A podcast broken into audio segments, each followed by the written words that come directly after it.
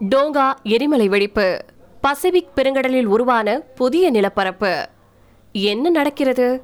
உலகின் மிகப்பெரிய பெருங்கடலான பசிபிக்ல மத்திய டோங்கா தீவுகள் இருக்கு. இந்த பெருங்கடல்ல ஹோம் ரீஃப் வால்கனோ அப்படிங்கிற பேர்ல ஒரு எரிமலையும் இருக்கு. சில வாரங்களுக்கு முன்னாடி வெடிச்ச இந்த எரிமலையின் குழம்பு கடலின் மேற்புறத்துல வந்து குளிர்ந்த நீரை தொடுவதால ஒரு சிறு தீவு போன்ற இடம் உருவாச்சு. எரிமலையில இருந்து வந்த குழம்பு தொடர்ந்து வெளிவந்துட்டே இருக்கிறதுனால நிலப்பரப்பின் அளவு தொடர்ந்து அதிகரிச்சுட்டே வந்துட்டு இருக்கிறதாவும் செய்திகள் வெளியாயிருக்கு. கடந்த செப்டம்பர் பதினாலாம் தேதி எரிமலை வெடிப்பினால உருவான தீவின் அளவு சுமாரா நாலாயிரம் சதுர மீட்டராவும் கடல் மட்டத்துல இருந்து சுமாரா பத்து மீட்டர் உயரமாவும் இருந்துச்சு. ஆனா கடந்த வார செவ்வாய்க்கிழமை இந்த தீவின் நிலப்பரப்பு இருபத்தி நாலாயிரம் சதுர மீட்டரா அதிகரிச்சிருக்கிறதா சவுத் சைனா மார்னிங் போஸ்ட் அப்படிங்கிற பத்திரிகையில வெளியாயிருக்கக்கூடிய கட்டுரை ஒன்றுல குறிப்பிடப்பட்டிருக்கு. ஹோம் ரீஃப் எரிமலை கடந்த செப்டம்பர் பத்தாம் தேதி வெடிச்சிச்சு. அப்போதிலிருந்து எரிமலை குழம்பு தொடர்ந்து வெளியாயிட்டு வந்திருக்கு.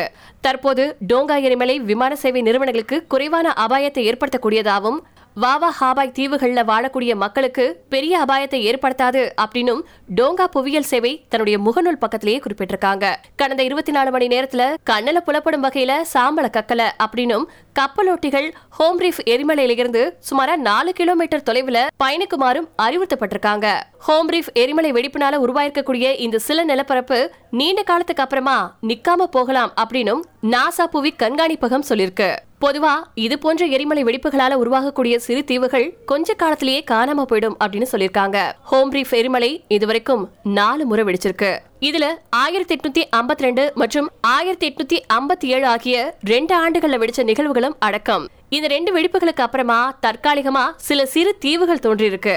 ஆயிரத்தி தொள்ளாயிரத்தி எண்பத்தி நாலு மற்றும் ரெண்டாயிரமாவது வருஷத்துல ஏற்பட்ட வெடிப்பின் போது உருவான தீவுகள் கடல் மட்டத்துல இருந்து சுமாரா ஐம்பதுல இருந்து எழுபது மீட்டர் உயரம் கொண்டதா இருந்துச்சு.